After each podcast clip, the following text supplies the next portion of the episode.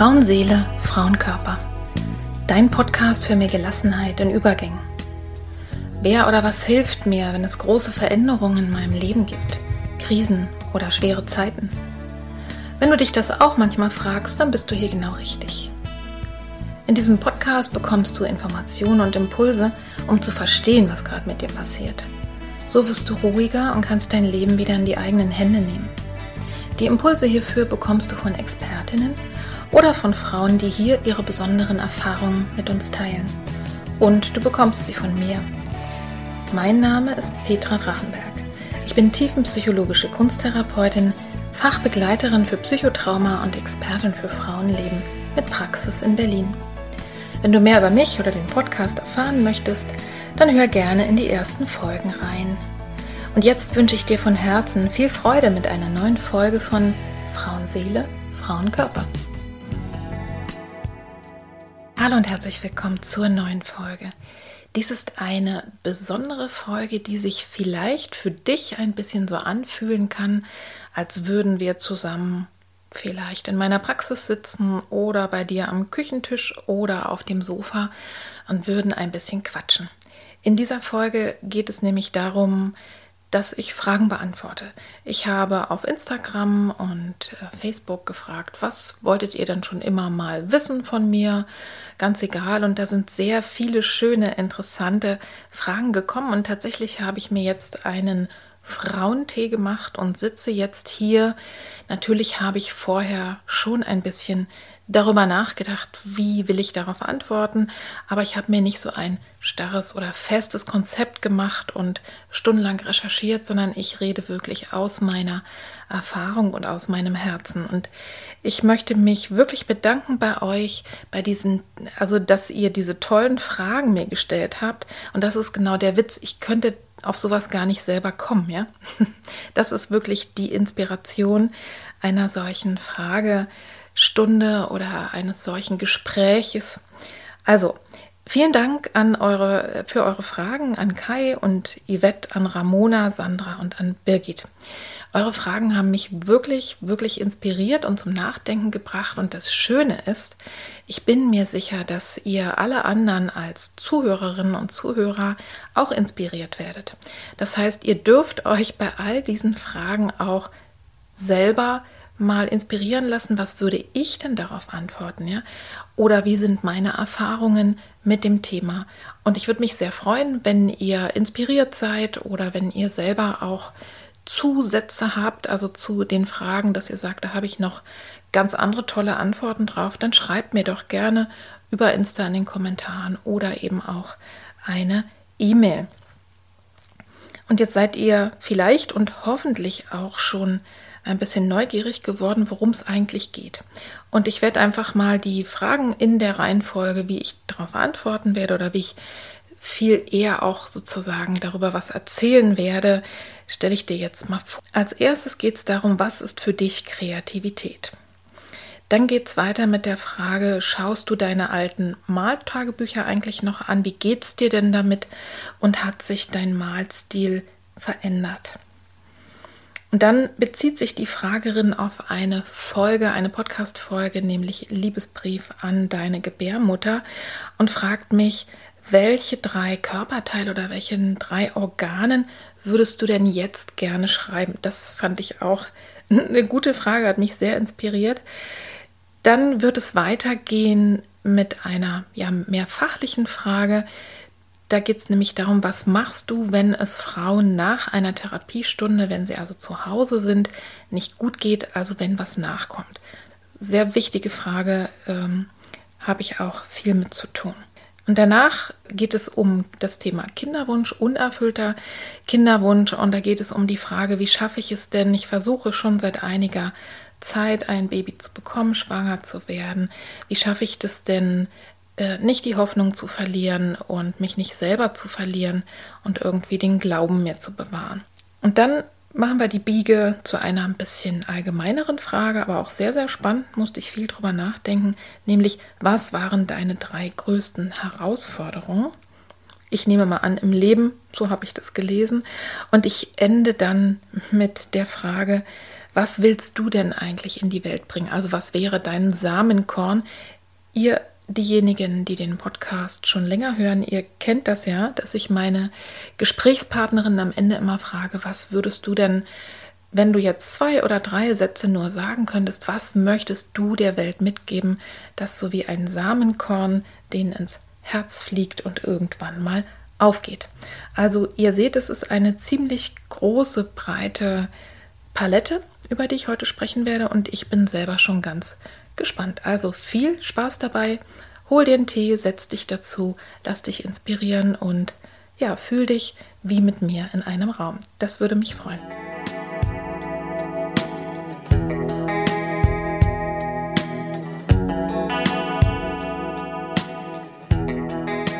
So, und jetzt starten wir gleich mal rein mit der Frage, was ist für dich Kreativität?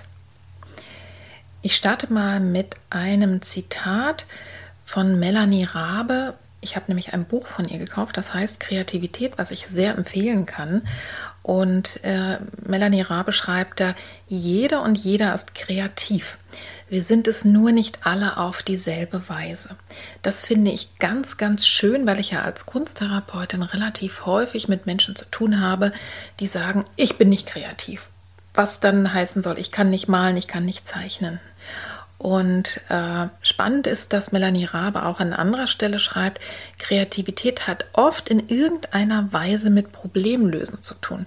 Das passt natürlich auch super ja, zur kunsttherapeutischen Arbeit. Kreativ, Kreativität für mich ist tatsächlich Schöpferkraft in so einem ganz, ganz breiten Sinne. Das heißt, ich schaffe etwas noch nie Dagewesenes.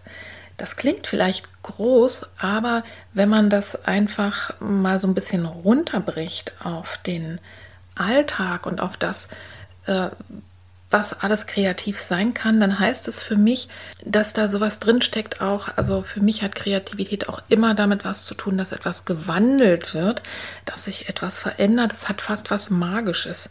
Und dabei ist es egal, ob ich zum Beispiel ein Foto aus der Zeitung für eine Collage verwende und dann habe ich dieses Foto, was vielleicht in der Frauenzeitschrift irgendwo war, ausgeschnitten. Dann habe ich Klebstoff, dann habe ich Farbe dazu verwendet und habe dazu vielleicht was gestaltet oder gemalt. Und es wird eine Collage, die und wird etwas völlig Neues, etwas absolut Einzigartiges, was so noch nie da gewesen ist. Denn selbst wenn eine andere Person das gleiche Collagebild hätte und vielleicht sogar die gleichen Farben, würde trotzdem was anderes dabei rauskommen und so sie, die Person würde auch was anderes damit verbinden. Es kann aber genauso gut zum Beispiel sein, dass ich eben aus Mehl und Eiern und Milch und Obst einen Kuchen schaffe. Und natürlich kannst du sagen, ja, wenn ich nach Rezept arbeite, ist der Kuchen von meiner Nachbarin, von meinem Nachbarn ganz genauso. Nein, es ist, der ist einzigartig, weil es ist dieses Mehl, diese Kirschen oder was auch immer du nimmst. Ich glaube, du weißt, was ich meine. Und in diesem Sinne, also Kreativität wirklich als Schaffenskraft, als Schöpferkraft, etwas Einzigartiges, etwas Besonderes hervorzubringen. In diesem Sinne finde ich eben gerade die Kombination von Schwangerschaft, Kinderwunsch und eben auch Geburt sehr, sehr passend, äh, weil das auch für mich ein unglaublich kreativer Akt ist. Ne? Natürlich kannst du sagen, es haben schon hunderte Millionen Frauen Kinder geboren. Und trotzdem ist ja jeder Mensch einzigartig. Genauso übrigens wie jedes Blatt am Baum, auch wenn man auf den ersten Blick denkt, die sehen alle doch irgendwie gleich aus. Und in diesem Sinne ist auch Therapie für mich ein kreativer Akt, weil sich wirklich Gefühle wandeln, Glaubenssätze wandeln, weil wir mit, mit, mit Hilfe der Farbe, mit Hilfe der Formen ganz, ganz viel äh, wandeln können in der Frau, in dem Mann, der sich wünscht, dass was Gutes in sein Leben kommt und dass Dinge sich auf positive Art und Weise verwandeln. Ich bin mir ziemlich sicher, dass ich demnächst mal eine Folge über, der, über Kreativität machen werde oder vielleicht sogar über kreative Therapien. Das habe ich mit einer Kollegin gerade angedacht. Also mal sehen, lasst euch mal überraschen, was zu dem Thema noch kommt. Aber für mich ist Kreativität tatsächlich eine Schöpferkraft, sehr, sehr gut für traumatisierte Leute, sich damit zu befassen, weil es mich ins Handeln bringt, weil es mich ins Tun bringt und ich schaffe und schöpfe und wandle etwas Einzigartiges. Soweit dazu.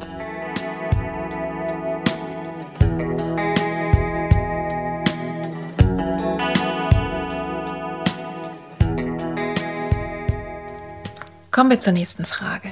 Hebst du deine Maltagebücher auf und wie geht es dir später mit den Bildern, wenn du sie aufhebst? Danke für die Frage. Bevor ich sie beantworte, vielleicht noch mal für alle anderen, die gar nicht wissen, was ein Maltagebuch überhaupt ist. Darüber spreche ich öfter mal und äh, schreibe ich auch öfter mal oder zeige auch mal Bilder auf Instagram. Ein Maltagebuch ist eigentlich nichts anderes, als dass ich abends oder morgens, muss auch nicht täglich sein, kann man aber machen, in ein kleines oder größeres Büchlein, was keine Zeilen oder Rechtecke hat, also einfach unliniert, dass ich da reingestalte. Ganz egal, das kann ein Strich, ein Punkt sein, das kann ausführlich und mehr sein, mit flüssigen, mit festen Farben, ganz egal. Und das ist sowas wie vielleicht mentales Zähneputzen oder einfach, dass mein Unbewusstes sich noch einmal ausdrücken kann. Und du kannst dann damit arbeiten, du kannst es aber auch einfach da rein tun, in der Hoffnung, da hat sich jetzt was ausgedrückt, was von innen nach außen gebracht ist. Und wenn du mehr darüber erfahren möchtest, in der Folge at 18, wie du deine Kreativität füttern kannst, da erzähle ich im zweiten Teil was über das Maltagebuch. Und zwar ist das die Folge 18 im Podcast Innere Landschaften. Ich habe ja zwei. Ihr findet auch alle ähm, Links zu den Podcasts jeweils in den Shownotes. Also komme ich mal zur Frage: Hebst du deine Maltagebücher auf? Ja, natürlich. Das, äh, und das ist total irre. Ich mache das jetzt schon seit mehr als 15 Jahren, jetzt nicht durchweg immer. Gab auch mal Zeiten, wo ich es nicht gemacht habe, aber das war eine Aufgabe, also das war ausbildungsbegleitend für die kunsttherapeutische Ausbildung und äh, es ist total irre, die alten äh, Bilder sich anzuschauen und total schön. Es ist für mich, wenn ich da manchmal drin rumblättere, ja, wie eine Reise in meine Vergangenheit und es, es kommen auch ganz, ganz viele Gefühle dabei hoch. Und es ist total schön, wenn ich es mir angucke. Es macht mich manchmal auch traurig. Ich habe manchmal notiere ich auch meine Träume oder besondere Gedanken dazu. Also ihr seht, es ist auch total offen, aber es ist wirklich schön. Ich glaube, es ist mit so einem Maltagebuch eigentlich ähnlich wie mit einem Tagebuch, außer vielleicht, also wenn man sich überlegt, ich möchte vielleicht nicht, dass irgendjemand anderes ähm, ja, meine intimsten Sachen liest, das ist beim Maltagebuch vielleicht ein bisschen anders, ne? weil da ja jetzt nicht unbedingt die Inhalte stehen, außer in den Traummitschriften. Ja, und zur Frage, hat sich dein Stil verändert? Klar, das kann ich sehr, kann ich ziemlich gut erkennen. Und das Verrückte ist eben auch, dass oftmals wenn ich mir alte Bilder anschaue, dass ich dann denke, sind die auch von mir? Das ist mir in gewisser Weise fremd. Oder ich deute es heute ganz anders und sehe zum Beispiel eine Person, äh, ein, eine Frau, die hat ein Drittel Kopf und zwei Drittel Körper und denke, ja klar, damals war ich wirklich auch noch sehr viel mehr im Kopf. Und das hat sich im Bild gezeigt und das konnte ich damals überhaupt gar nicht erkennen, obwohl ich eigentlich ganz gut zeichnen kann. Also der Stil hat sich verändert. Insgesamt würde ich sagen, vielfältiger, lockerer, leichter. Ich kann trotzdem noch ordentlich reinpowern, aber es darf auch mal ein bisschen wirr sein. Es darf auch mal einfach so daher gemalt sein. Äh, es darf auch einfach mal fließen. Also du kann, man kann selber am Maltagebuch sehr, sehr gut die eigene Entwicklung und auch so ein bisschen die Lebensphasen sehen. Also ich hoffe, ich habe dich inspiriert und neugierig gemacht und vielleicht hast du ja Lust, sowas mal auszuprobieren.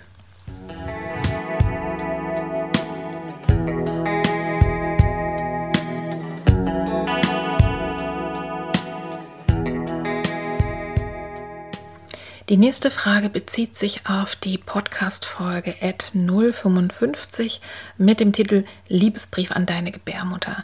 Da habe ich selber die Idee entwickelt und als Impuls an die Zuhörerin weitergegeben, doch mal einen Liebesbrief an unsere Gebärmutter zu schreiben, weil die ja wirklich im Frauenleben doch so allerhand durchgemacht hat und einfach ihr mal die Aufmerksamkeit, die Liebe und den Respekt zu geben und sich das auch mal bewusst zu machen, indem man es aufschreibt. Und diesen Brief habe ich tatsächlich dort auch in dieser Folge verlesen. Und jetzt kommt die Frage, welche Organe, welche drei Organe wären dann auch mal dran? Also welchen drei Organen würdest du denn auch mal einen Brief gerne schreiben wollen? Ne? Also genau mit dieser Intention, die sollten auch mal besondere Aufmerksamkeit kriegen. Das habe ich in der Folge selber natürlich auch schon offen gemacht und gesagt, es kann sein, es ist bei dir gar was ganz anderes, je nachdem, wo es vielleicht Verletzungen gab oder je nachdem, womit du vielleicht besonders haderst oder es besonders liebst. Aber egal, die Frage ging ja jetzt an mich. Und da musste ich wirklich eine ganze Weile drüber nachdenken, weil ich irgendwie das Gefühl hatte, es gibt so viele vernachlässigte Körperteile und Organe bei mir, denen ich gerne mal meine besondere Aufmerksamkeit widmen würde. Aber ich habe mich jetzt entschieden. Und als allererstes würde ich, glaube ich, gerne meinem Herzen mal einen Liebesbrief schreiben.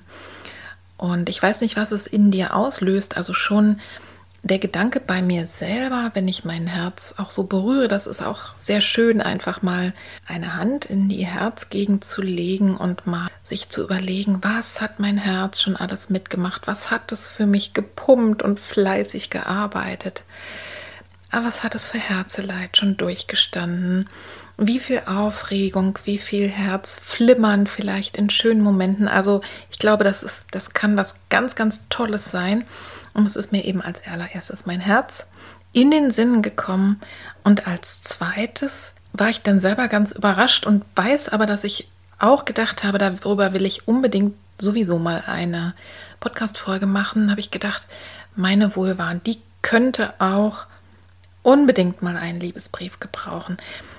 Bei mir und sicherlich gibt es eine Menge andere Frauen, gerade wenn Geburten nicht so schön waren, traumatisch, schwierig oder auch nach äh, sexueller Gewalt ist es so, bei mir war es so, dass äh, ich nach der ersten Geburt oder während der ersten Geburt einen großen Dammschnitt bekommen habe und dem, das ist dann irgendwie zugeheilt und ne, hat auch alles wieder Anführungszeichen oben und unten funktioniert. Also ich habe dem eigentlich keine weitere Beachtung geschenkt und muss sagen, heute, 32 Jahre später, weiß ich sehr wohl, was da an Verletzung und Narben und eben auch an Trauma passiert ist, also obwohl niemand was Böses gewollt hat. Aber ich würde sagen, sie ist dran und sicherlich würde ich einen solchen Brief nicht öffentlich dann hier verlesen, ne, in die Öffentlichkeit schreiben. Aber die Idee, wirklich eine besondere Liebe und Aufmerksamkeit der Vulva mal zu widmen und natürlich auch nicht nur für das Schwierige, sondern auch für das Schöne selbstverständlich und hoffentlich bei viel mehr von euch wichtig.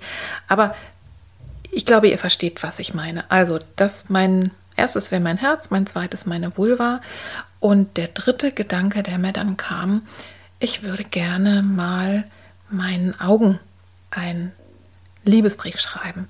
Die Augen sind für mich, ich bin auch so ein Augenmensch. Also ich genieße das auch, schöne Dinge zu sehen. Und natürlich berühren mich auch als sensibler Mensch schlimme Dinge, ne, was ich sehe. Also ich habe auch gelernt, meine Augen und dann damit mein ganzes Innen auch ein bisschen zu schonen, weil ich bestimmte Dinge mir einfach gar nicht mehr angucke. Und ich hatte immer mal wieder auch Probleme mit den Augen. Ich bin ja auch Brillenträgerin, aber ich hatte eben auch so als Jugendliche schlimme Gerstenkörner und mal eine fast ein Jahr lang eine Entzündung im Auge. Und im Nachhinein betrachtet kann ich sagen, das waren auch wirklich Zeiten, wo ich was nicht sehen wollte, nicht sehen konnte, wo einfach auch was nicht okay war. Also sehr psychosomatisch, obwohl sie auf der medizinischen Ebene dann geheilt wurden und es dann auch besser wurde. Und ich habe jetzt auch lange nichts mehr mit den Augen gehabt. Ein Glück. Also, das werden meine drei äh, ja, Favorites. Und äh, herzliche Einladung, wenn es dich jetzt inspiriert hat, hör dir mal die Folge 055 an, Liebesbrief an deine Gebärmutter und lass dich inspirieren und überleg mal, was an deinem Körper, deine Organe, was braucht einfach mal ein bisschen Liebe, Dankbarkeit, Aufmerksamkeit und so weiter.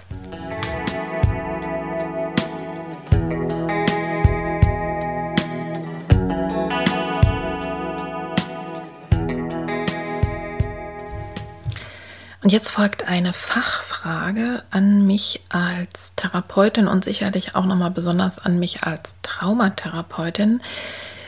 Da wird nämlich gefragt, was machst du, wenn es Frauen nach einer Therapiestunde zu Hause nicht gut geht? Also wenn was nachkommt. Ich weiß nicht, ob du Fragerin das von dir selber kennst, also als Therapeutin, dass Klientinnen dann manchmal kommen und sagen, oh, es ging mir gar nicht gut, es ging mir sogar viel schlechter, es hat alles gar nichts genutzt oder vielleicht sogar abbrechen oder ob du das selber auch kennst, du warst irgendwo in Therapie, hast dich mit was befasst und dann auf einmal ja, kommen unangenehme Dinge hoch. Ich komme vielleicht mal, bevor ich das beantworte, was ich mache, zu den Gründen, warum ist das so? Oft ist es so, dass es wirklich großen Frust hervorruft bei den Klientinnen, weil die sagen, ich komme ja schließlich, damit es mir besser geht und jetzt kommen hier nochmal so unangenehme Sachen hoch. Und äh, ich tröste die ganz oft dann auch, ähm, weil wenn Dinge hochkommen und gerade wenn man nach einer Weile Therapie, dass dann auf einmal sich ein neues Thema aufmacht, ist es oft ein Zeichen für Stabilität so dass der, das System und der Körper äh, und das Gehirn jetzt weiß, okay, jetzt ist die Person bereit und in der Lage und stabil genug, sich genau damit auseinanderzusetzen. Und es macht sich dann halt bemerkbar oft, weil im Trauma sehr häufig ja auch Worte fehlen, macht es sich sehr häufig bemerkbar in komischen Gefühlen oder Bildern oder sonstigen Sachen. Also es gibt im Grunde zwei Gründe, warum nach einer Therapiestunde entweder sofort oder auch äh, verzögert zwischendrin da was kommen kann, das ist zum einen, dass es irgendeinen Trigger gab. Das heißt, ein Trigger ist ein Auslösereiz und dass mein Gehirn äh, sich erinnert fühlt und auf einmal in so einen, ähm, in den Notfallmodus kommt. Ne, und dann solche Gefühle schickt oder auch diese Rückzugsgedanken und so weiter und so fort. Also es kann sein, es ist ein Trigger und dann kommen Erinnerungen hoch und die können schon überflutend sein. Oder was ich auch nicht so selten erlebe bei, bei Menschen, die jetzt nicht so direkt traumatisiert sind, wobei das auch ein großes Thema ist, ja, anderes, anderes Thema, aber ähm, wenn sehr, sehr altes, sehr ähm, feste Glaubenssätze, wenn die dabei sind, sich zu verändern. Und äh, dann gibt es Anteile, die wollen das verhindern. Also unser Gehirn will sowieso keine Neuerungen, weil ne, mit dem habe ich bisher überlebt und warum soll ich denn was anders machen, so ungefähr. Also es gibt Persönlichkeitsanteile in uns, die wollen wirklich verhindern, dass was anders ist. Und zwar aus Schutzgründen, also wirklich äh, mit guter Absicht, aber vielleicht kennst du das auch. Es geht mir gerade super, ich habe einen Schritt nach vorne gemacht und auf einmal kommen nochmal die ganz großen Fragen. Ne? Oder geht es mir nicht schlecht? Oder ich kann mich, geht es mir nicht schlecht? geht es mir nicht gut? Äh, und, und ich komme nicht aus dem Bett raus. Und das kann der Grund sein. Also entweder, dass es wirklich einen Trigger gab, einen Auslösereiz, dass alte traumatische Dinge äh, ja wieder nach oben kommen, sich in Erinnerung bringen, oder dass es Anteile gibt, die sagen, nee, so jetzt hier nicht. Also ich habe eine Klientin, da haben wir festgestellt, warum es ihr immer häufig übel ging, wenn sie mal Spaß hatte. Also sie wusste genau, wenn ich jetzt einen schönen Tag habe, wenn ich mal locker war, wenn ich gelacht habe, kann ich fast darauf warten, dass ich am nächsten Morgen nicht aus dem Bett komme und dass es mir nicht gut geht. Und als wir das verstanden und aufgedeckt haben, ne, das ist so wie so eine Art Aufpasserin in ihr war, der gesagt hat, nee, jetzt mal nicht, ne, nicht zu weit aufs Eis gehen. Wir wollen ja nicht, dass du hier einbrichst da konnte das dann langsam äh, sich wandeln ne? und auch wertzuschätzen, dass es so ist. Aber ich komme jetzt zur Frage zurück. Bei mir ist es so, äh, dass ich durch meine Traumaausbildung gelernt habe, dass ich schon während der Therapiestunde wirklich versuche, es im Grunde zu verhindern, dass sowas passiert. Also das heißt, ich frage das Befinden auch ab am Beginn der Stunde immer wieder zwischendurch, wenn ich das Gefühl habe, da passiert jetzt gerade was, ja, also dass wir es wirklich möglichst in der Stunde aufarbeiten, abarbeiten können. Trotzdem kann das natürlich mal passieren, ähm, dass es ne, trotzdem anschließend noch mal was kommt. Das kann schon sein, aber wichtig ist, dass ich, weil ich traumasensibel arbeite, wirklich sehr genau gucke und aufpasse, dass die Frau, wenn sie geht, stabil genug ist. Das, dabei ist natürlich wichtig, dass sie mir dann auf meine Fragen auch ehrlich antwortet. Ne? Oder auch antworten kann. Das ist auch nicht immer so einfach. Ich hatte gerade letztens ein Erleben, dass eben eine Frau dann aus der Praxis gegangen ist und sie war gut ansprechbar und alles, ne, also wirkte eigentlich alles ganz okay und es ging ihr direkt anschließend nicht gut und Gott sei Dank ist sie nicht ins Auto gestiegen, sondern ist erstmal eine Runde spazieren gegangen, weil wir aber eben auch schon daran gearbeitet hatten, was kann sie tun, wenn es ihr nicht gut geht. Sie hätte zurückkommen können, aber das ist halt in, war in dem Moment nicht so. Aber wir haben es aufgeklärt und besprochen. Also es kann passieren, aber ich versuche es durch traumasensibles Arbeiten zu verhindern und ich lasse mir zum Ende der Stunde auch immer noch mal Zeit, falls sowas ist, falls ich auf einmal feststelle, ich habe das Gefühl, es ist eigentlich okay und dann sagt mir die Frau, ja, jetzt ist das und das. Äh, oder ne, man sieht es auch an den Augen. Und ich habe zwischen den Klientinnen auch immer eine halbe Stunde Zeit und zur Not muss ich die dann eben nutzen, äh, um wirklich erstmal zu stabilisieren.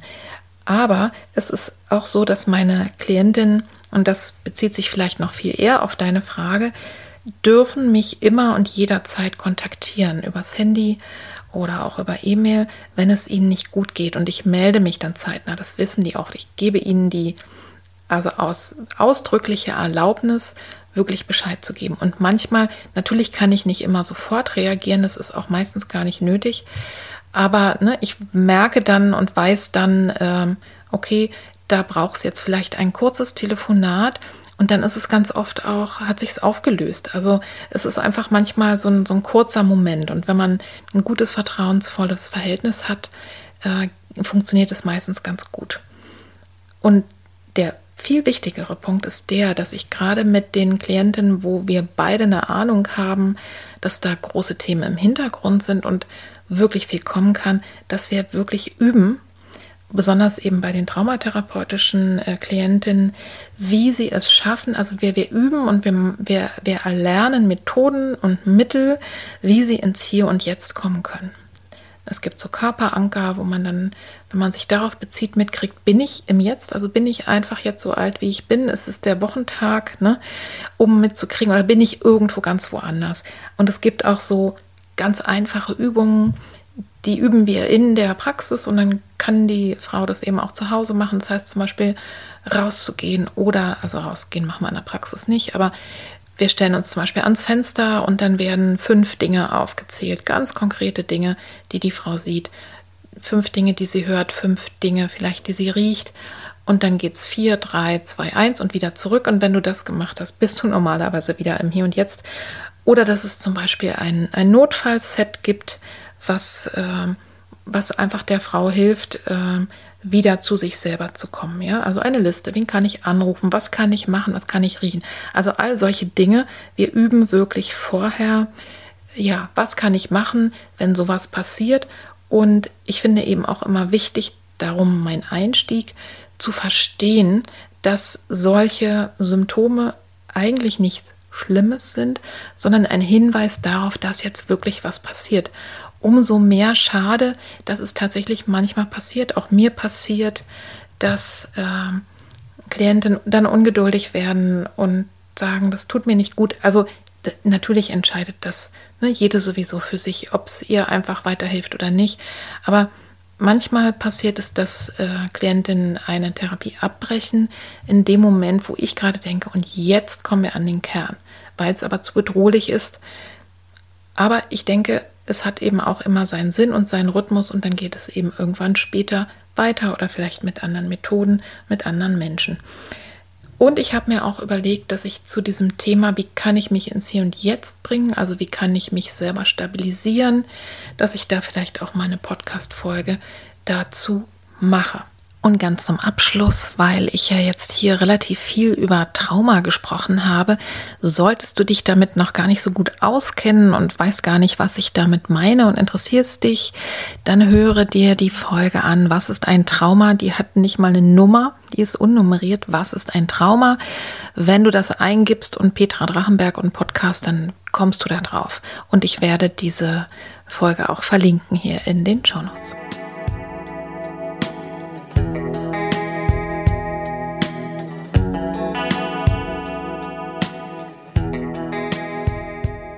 Ich komme jetzt zu einem Thema oder zu einer Frage, die mit Sicherheit so groß ist, dass es absolut eine ganze Podcast-Folge dazu mal geben müsste.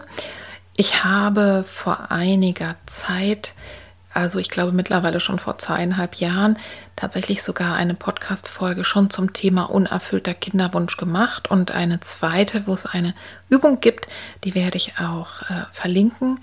Aber jetzt stelle ich euch erstmal die Frage vor. Es geht darum, dass mir eine Frau geschrieben hat, sie hat schon seit drei Jahren einen Kinderwunsch, ist einmal schwanger geworden, hatte eine Fehlgeburt und ansonsten, ja, hat es bisher noch nicht geklappt.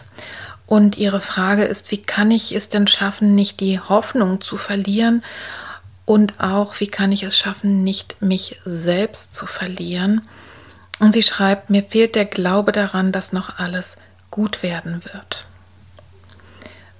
Und das Erste, was ich dazu sagen möchte, ist, dass es einfach völlig okay ist und total nachvollziehbar, dass es einfach unglaublich traurig ist, dass es unglaublich verletzend ist, dass es einen wütend machen kann, dass alle anderen Leute anscheinend um uns herum, die Kinder wollen auch Kinder kriegen und ich nicht. Das ist einfach ein riesiger Schmerz eine Verunsicherung, ja, und äh, es macht was mit mir, mit meiner Beziehung, mit meiner Partnerschaft, mit meinem Körper, wenn ich mir ein Kind wünsche und es klappt einfach nicht so. Und das ist ist mir sehr, sehr wichtig, einfach das am Beginn zu sagen. Und zwar egal, wie lange man schon wartet und egal, wie alt man ist. Ja, es gibt ja häufig dann so Trostversuche. Mir ist also sehr bewusst, was es für ein großes Thema ist, obwohl ich selber persönlich nur kurze Erfahrungen damit gemacht habe. Also ich hatte einmal nach unserem ersten Kind, als wir dann wieder das zweite haben wollten, eine Fehlgeburt und es hat mich aber schon so fertig gemacht und so ja so verletzt, so ängstlich gemacht, dass ich erstmal viele Jahre gar nicht mehr versucht habe schwanger zu werden. Darüber habe ich auch eine Podcast Folge gemacht, die heißt Wie du nach einer Fehlgeburt gut für dich sorgen kannst. Hier aber mal mein erster Rat. Also das war ja jetzt der Vorspann. Ich rate dir tatsächlich in einer solchen Situation zu radikaler Akzeptanz. Das klingt jetzt vielleicht total kontraintuitiv und ähm, du fragst dich vielleicht, was, was meint sie damit? Warum soll ich das jetzt akzeptieren? Ne, dass, dass es jetzt einfach nicht klappt. Radikale Akzeptanz heißt eben nicht, aufgeben oder resignieren. Und das heißt auch nicht, dass ich etwas gut finde, sondern das heißt einfach erstmal nur, und das ist eine bekannte Methode tatsächlich aus der äh, Psychologie, aus der Psychotherapie. Das heißt, ich akzeptiere, ich führe mir erstmal vor Augen und ich akzeptiere voll und ganz mit allem, was dazugehört, was jetzt im Moment ist und, und das ist das Wichtige dabei, meine eigenen Gefühle die ich dazu habe. Also beispielsweise, ne, wenn du dann selber sagst, ich habe es jetzt oder wir haben es jetzt drei Jahre lang versucht. Ich bin nur einmal schwanger geworden und auch diese Schwangerschaft hat nicht gehalten. Also bisher habe ich, haben wir kein Baby. Und es kann sogar sein, dass es noch länger dauert. Und es kann sogar sein, dass es niemals klappt. Und das ist jetzt so, so ist mein Leben jetzt. Und das macht mich wütend, traurig, hilflos, was auch immer es bei dir ist. Es einfach erstmal rauszulassen, auszusprechen und ja, damit dem Verborgenen oder was da so im Hintergrund ist, einfach erstmal ein Ventil zu verschaffen, weil das macht einen ungeheuren Druck. Die Folge über radikale Akzeptanz, wo ich noch sehr viel mehr dazu ähm, erzähle. Das ist die äh, 044, die verlinke ich auch. Annehmen, was ist. Also ich rate dir und ich rate euch, so schwer es fällt, es einfach im Moment erstmal anzunehmen, dass es so ist und dem in die Augen zu schauen. Absurderweise ist es so, je mehr wir Dinge zulassen, desto eher lernen wir damit umzugehen und desto mehr fällt dieser Druck auf einmal ab, ja? Das ist vielleicht auch nochmal ein wichtiger Punkt. In den beiden Kinderwunschfolgen, also Kinderwunsch, worauf du in dieser Zeit besonders achten solltest und eben der Imagination, bespreche ich sehr ausführlich, dass es warum es wichtig ist, gerade in dieser Zeit, und zwar egal, ob du schon in Kinderwunschbehandlung bist oder ob du vielleicht noch ganz am Anfang stehst und probierst und es hat vielleicht zwei, dreimal nicht geklappt, oder eben schon am Ende, dass du sagst, äh, ja, ich, ich ende jetzt so eine Behandlung. Also in dieser Folge beschreibe ich sehr genau, wie, was du alles für dich machen kannst, und zwar ganzheitlich, wirklich für deinen Körper, für deinen Geist und für deine Seele. Das will ich jetzt in der Ausführlichkeit nicht, äh, ja, hier nicht wiedergeben. Aber wichtig ist wirklich, dass du gut, gut für dich sorgst und besonders für den Körper. Es macht einfach viel mit dem Körper, weil Anspannung und Adrenalin und Cortisol wirklich Anspannung in den Körper reinbringen und du da lohnt es sich wirklich auch auf der körperlichen Ebene ganz viel dafür zu sorgen, dass du Dinge machst, die dich leichter machen, aber auch so körpertherapeutische Sachen vielleicht wie Osteopathie, Kraniosakral, Feldenkreis, was auch immer jetzt bei dir, was dir gut tut. Vielleicht auch Yoga, Qigong, du weißt, was ich meine. Auch sowas Schlichtes und Einfaches wie Atmen. Die Folge werde ich auch gleich mal mit verlinken, weil das die einfachste Methode ist, Angst einfach für einen Moment loszulassen und den Körper einfach gut zu versorgen. Und für die anderen Ebenen, also wenn du das Gefühl hast, du hängst so fest und ähm, es fängt einfach an, mehr und mehr dein Leben auszufüllen, dieser unerfüllte Kinderwunsch, ich würde sagen, spätestens dann ist es gut, dass du dir einfach Rat und Hilfe und Unterstützung suchst von Experten, weil es geht ja wirklich auch darum, dass du äh, ja, dass dein Leben weiterhin dein Leben ist, ja. Also du bist ja sehr viel mehr als eine potenzielle Mutter oder eine Nichtmutter. Also sorge gut für dich, für deinen Körper, für deine Seele. Und wenn du festhängst, dann such dir doch bitte Expertenrat. Und ich möchte trotzdem nochmal auf diese drei Sachen eingehen, die du ja geschrieben hast. Also, wie geht es denn, dass ich die Hoffnung nicht verliere? Ich persönlich bevorzuge es zu sagen, lass uns Zuversicht haben, also nach vorne zu schauen. Hoffnung ist ja manchmal verbunden so mit dem Gedanken, ja, hoffen und harren, ne, bringt irgendwie sowieso alles nichts und Zuversicht ist für mich sowas Aktives. Es gibt auch da wieder eine Podcast-Folge, die werde ich auch verlinken. Die geht um das Thema äh, Hoffnung und Zuversicht in dein Leben holen. Und da spreche ich eben auch über aktive Hoffnung, also im Unterschied zu ne, Hoffen und äh, dass irgendein Wunder passiert, sondern es geht um Zuversicht, es geht um aktive Hoffnung und vielleicht kannst du dir da ein paar Inspirationen holen. Und dann hast du was geschrieben, schon in dem Moment, wo du es geschrieben hast, ist es, glaube ich, wichtig für dich gewesen und hat es was anders gemacht. Wie kann ich es schaffen, nicht mich zu verlieren? Wirklich zu verstehen, ich bin eine ganze Frau, ich bin eine gute Partnerin, ich bin weiterhin ich, auch wenn ich jetzt im Moment nicht schwanger bin, auch wenn ich vielleicht nicht schwanger werden kann, auch wenn ich möglicherweise niemals Mutter werde. Vielleicht doch. Wir wissen es ja noch nicht. Ne? Aber wirklich darauf zu achten, dich nicht zu verlieren, dass du das schon erkannt hast, dass du dabei bist, dich zu verlieren, weil jetzt eben ein einziges Thema so riesengroß wird. Und ich habe ja am Anfang gesagt, dass ich verstehe es 100 Prozent, dass es für dich so wichtig ist, aber aufzupassen, dass es eben auch wirklich andere Dinge gibt.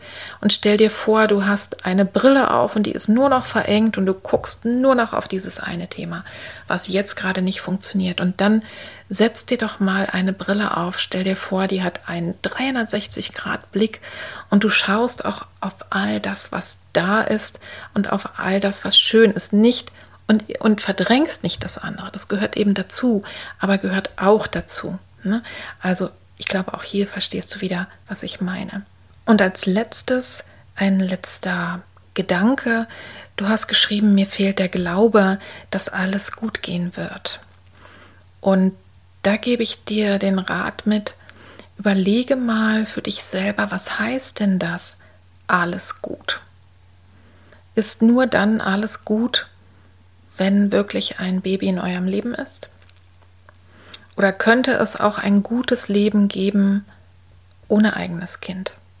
Ich weiß, dass sich das total schmerzlich anhören wird, aber der Gedanke, wenn man den mal sozusagen weiterspinnt und überlegt, ne, wie, wie kann ein gutes Leben aussehen, ähm, dass es mir gut geht, vielleicht nach einer Trauerphase, weil ich denke, das gehört immer dazu, aber wie kann ein Leben, ein gutes Leben aussehen, wenn ich keine eigenen Kinder habe, wenn wir keine eigenen Kinder haben können? Wie kann man dennoch diesen Fürsorgeaspekt, wie kann ich das, was ich weitergeben will, wie kann ich all das mit reinnehmen und wie kann ein gutes Leben aussehen? Also ich glaube eben ganz, ganz sicher, dass am Ende alles gut sein wird, auch bei dir. Aber dass, dass du dich von dem Gedanken löst, es kann nur alles gut gehen und gut werden, wenn dieser eine Wunsch in Erfüllung geht und ich am liebsten möchte ich jetzt schon die Garantie dafür. Ich könnte auch fünf Jahre warten, wenn ich wüsste, dann kommt es oder ich müsste das und das gemacht haben. Ja, also das ist jetzt eine sicherlich sehr verkürzte Antwort. Ich kenne dich ja gar nicht näher, äh, aber das sind so die Gedanken, die ich dir gerne, gerne mitgeben möchte, dass du einfach schön auf dich achtest und wirklich drüber nachdenkst. Ne? Wie kann ich mich nicht verlieren? Also, was gehört sonst noch zu meinem Leben? Und äh, ja, dass du vielleicht die Zuversicht entwickeln kannst, ganz egal wie auch immer das Thema Kinderwunsch in meinem Leben sich weiterentwickeln wird, wird es mir dennoch irgendwann auch wieder gut gehen. Und die passenden Folgen, eben Kinderwunsch und eine Imagination, äh, die äh, werde ich verlinken, auch die radikale Akzeptanz, auch die Folge zum Atmen. Und es gibt die Ad 42 in dem Podcast ähm, Innere Landschaften, die heißt, gib deinem Tag einen Rahmen. Dazu rate ich sowieso allen, die gerade ein bisschen mehr Anstrengung haben oder sowieso allen, weil es immer gut ist.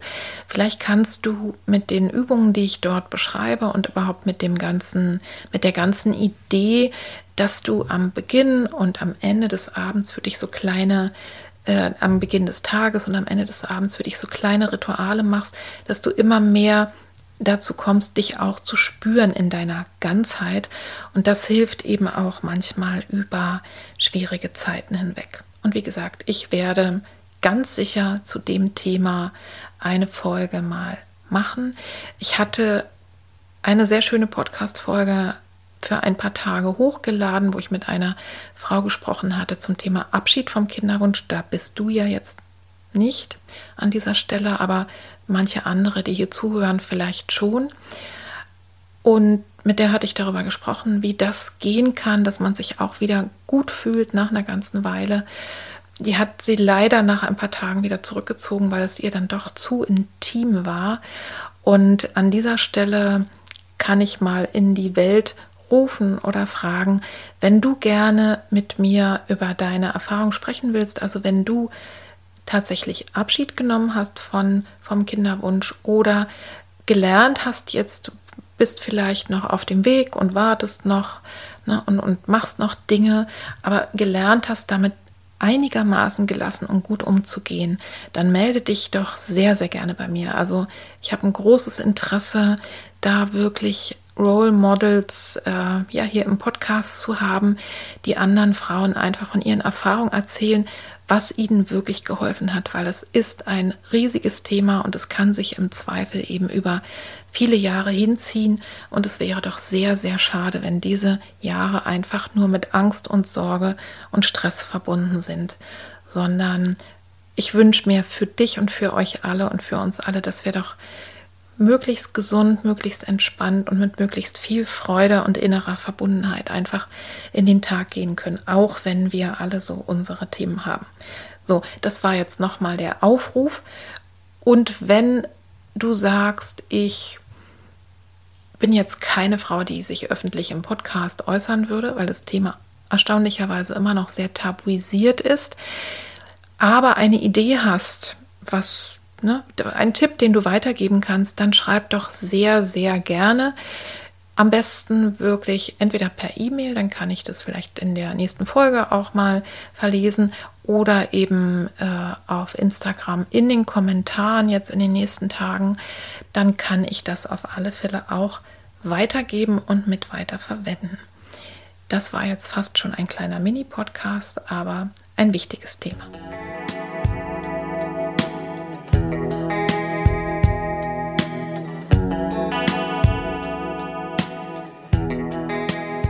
So, und jetzt komme ich zu der Frage, die, glaube ich, eine Frage ist, die manchmal am Coaching gestellt wird, um auch zu schauen, was habe ich denn eigentlich alles schon bewältigt oder sich auch bewusst zu machen, was vieles in meinem Leben schon war. Was waren deine drei größten Herausforderungen? Und ich habe jetzt mal die ausgewählt, ähm, also ich habe, hab, glaube ich, eine Menge schon gehabt im Leben, aber ich habe jetzt mal die, ausgewählt, die mir einfach spontan und sofort in den Kopf gekommen sind und die wirklich auch etwas bewirkt haben, manchmal auch in meinem beruflichen, aber auf alle Fälle insgesamt in meinem Leben. Von dem ersten habe ich schon gesprochen, das war diese allererste Fehlgeburt nach der Geburt des ersten Kindes. Vier Jahre später wollten wir ein nächstes Kind haben und in um die zwölfte Woche herum habe ich eine Fehlgeburt erlitten und war gleichzeitig arbeitslos, weil ich ja sowieso geplant hatte, dann ne, mich ein bisschen zu erholen und in den ähm, Mutterschutz dann irgendwann zu gehen, schwanger zu sein. Und dann hat sich eben alles anders entwickelt. Diese Fehlgeburt war für mich super, super schmerzlich und hat gleichzeitig so viel Positives viele Jahre später in mein Leben gebracht, und nicht nur an mein Leben, sondern ich glaube auch in das Leben von vielen anderen Frauen, weil das die Ursache war, als ich dann sechseinhalb Jahre später nach zwei weiteren Fehlgeburten schwanger war mit unserem zweiten Sohn, hatte ich dann derartig Angst in dieser Schwangerschaft und auch da ist mir immer, immer noch nicht bewusst gewesen, warum eigentlich, ne? warum es mir so übel ging. Ich, mir war da wirklich sehr, sehr schlecht bis in den fünften Monat hinein. Und erst hinterher und im Nachhinein ist mir aufgefallen, dass ich natürlich ganz viel Angst und Sorge hatte und dass ich da was hätte tun können. Ich hätte diese Angst nicht so in dem Maße und schon gar nicht unbewusst haben müssen. Also kurz gesagt, das hat zur Folge gehabt, dass ich heute Spezialistin bin für psychosomatische Gynäkologie, dass ich in der kunsttherapeutischen Ausbildung meine Abschlussarbeit geschrieben habe über Erstbilder über innere Landschaften von Frauen mit Risikoschwangerschaften. Ja, und dass ich heute diese Praxis habe und sehr, sehr vielen Frauen helfen kann. Das ist sehr schön und hatte eben eine sehr, ja, schmerzliche Ursache oder einen schmerzlichen Anfang damals. Das zweite, was mir in den Sinn gekommen ist, was woran ich lange schon nicht gedacht habe, ist vor über 20 Jahren war ich Mama von ja, zwei noch relativ kleinen Kindern, ein Schulkind, ein äh, noch nicht mal Kita-Kind, knapp zwei Jahre. Wir haben in Berlin gewohnt, haben aber auf dem Dorf gebaut, mit anderen zusammen in einer Genossenschaft. Ich habe meine Diplomarbeit geschrieben, mein Mann hat promoviert und irgendwie haben wir nebenbei, weil wir es mit sehr viel Selbsthilfe gemacht haben, äh, dieses Haus gebaut. Und das war der pure Wahnsinn und tatsächlich ist es so gewesen, als wir dann umgezogen sind, es war natürlich super schön, dass es geklappt hat und so weiter und ich lebe auch heute sehr, sehr gerne hier. Aber ich bin im Anschluss wirklich quasi zusammengebrochen. Ich habe dann gleich mal, wir sind im November umgezogen, im Januar hatte ich eine Blinddarmentzündung, musste erstmal ins Krankenhaus und ich habe dann wenig später einen Tinnitus bekommen, den ich glücklicherweise durch Körperarbeit und durch Psychotherapie heutzutage äh, in den Griff bekommen habe. Das heißt, ich habe, ich habe so leichte Ohrengeräusche immer dann, wenn ich merke, es wird zu viel. Also ich habe das gelernt, auf mich zu achten und vor allen Dingen eben meinen, den Anspannungspegel in meinem Körper zu regulieren. Und das hat aber, das hört sich jetzt an, als wäre das in drei Wochen passiert. Nein, ich würde mal sagen, da habe ich definitiv ein bis zwei Jahre dazu gebraucht. Ähm, also das war eine sehr, sehr, sehr anstrengende Zeit, eine sehr herausfordernde Zeit auf allen Ebenen mit den Kindern in der Beziehung. Ich habe noch vergessen zu erzählen, ich war auch schon in der kunsttherapeutischen Ausbildung und war irgendwie der Meinung, ich müsste überall alles toll machen und perfekt sein. Ja, und das, das hat einfach seine Folgen gehabt für den Körper, der mir dann deutlich die Grenzen gezeigt hat. Und es hat aber eben auch klar was Gutes bewirkt, nämlich dass ich gelernt habe, sehr, sehr, sehr gut auf mich zu achten und auf meinen Körper und auf Anspannungszeichen. Und das gebe ich heute gerne auch weiter. Und ich habe eben auch gelernt, dieses immer weiter funktionieren und überhaupt nicht merken, also nicht fühlen, was eigentlich los ist. Ich glaube, das kennen viele äh, von uns, dass mir das nicht gut tut. Und dass es auch niemandem gut tut. Also, der Umzug nach Langerwisch war super schön, weil wir heute hier wohnen, aber eine riesengroße Herausforderung. Und wer meinen Podcast und mich selber schon eine Weile kennt, weiß, dass natürlich die letzte große Herausforderung ein Riesendrama und eine Riesenkrise im Zusammenhang war mit der Erkrankung meines ältesten Sohnes, der eine sehr, sehr schwere depressive Episode hatte Ende 2020, die verbunden war mit, mit einer Flucht. Also er ist verschwunden und wir wussten nicht, wo er ist und konnten ihn auch nicht erreichen über viele Tage. Ich glaube, das können sich alle vorstellen, was das mit mir, was das mit uns gemacht hat.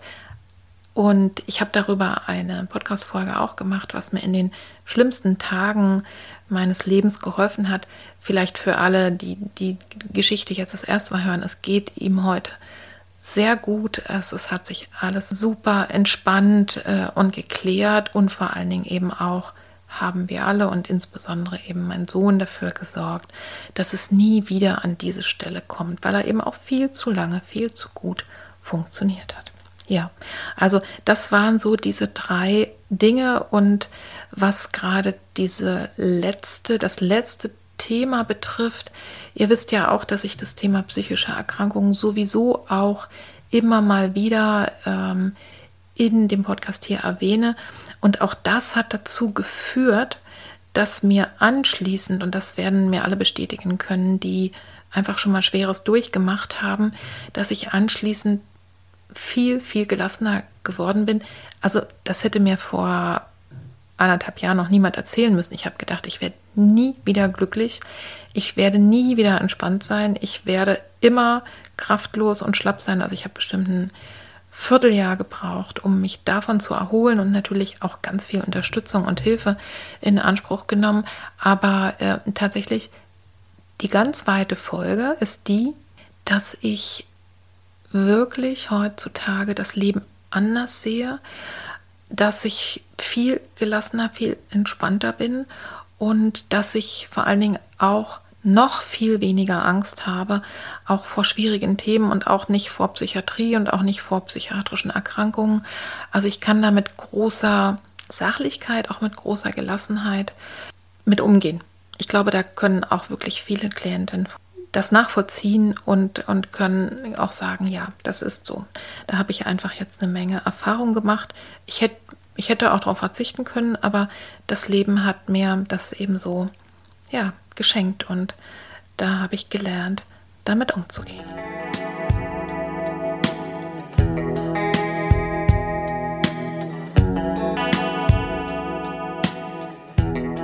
So, und jetzt sind wir am Ende des Podcasts angelangt und ich habe mir selber die Frage stellen lassen, die ich meinen Gesprächspartnerinnen immer stelle.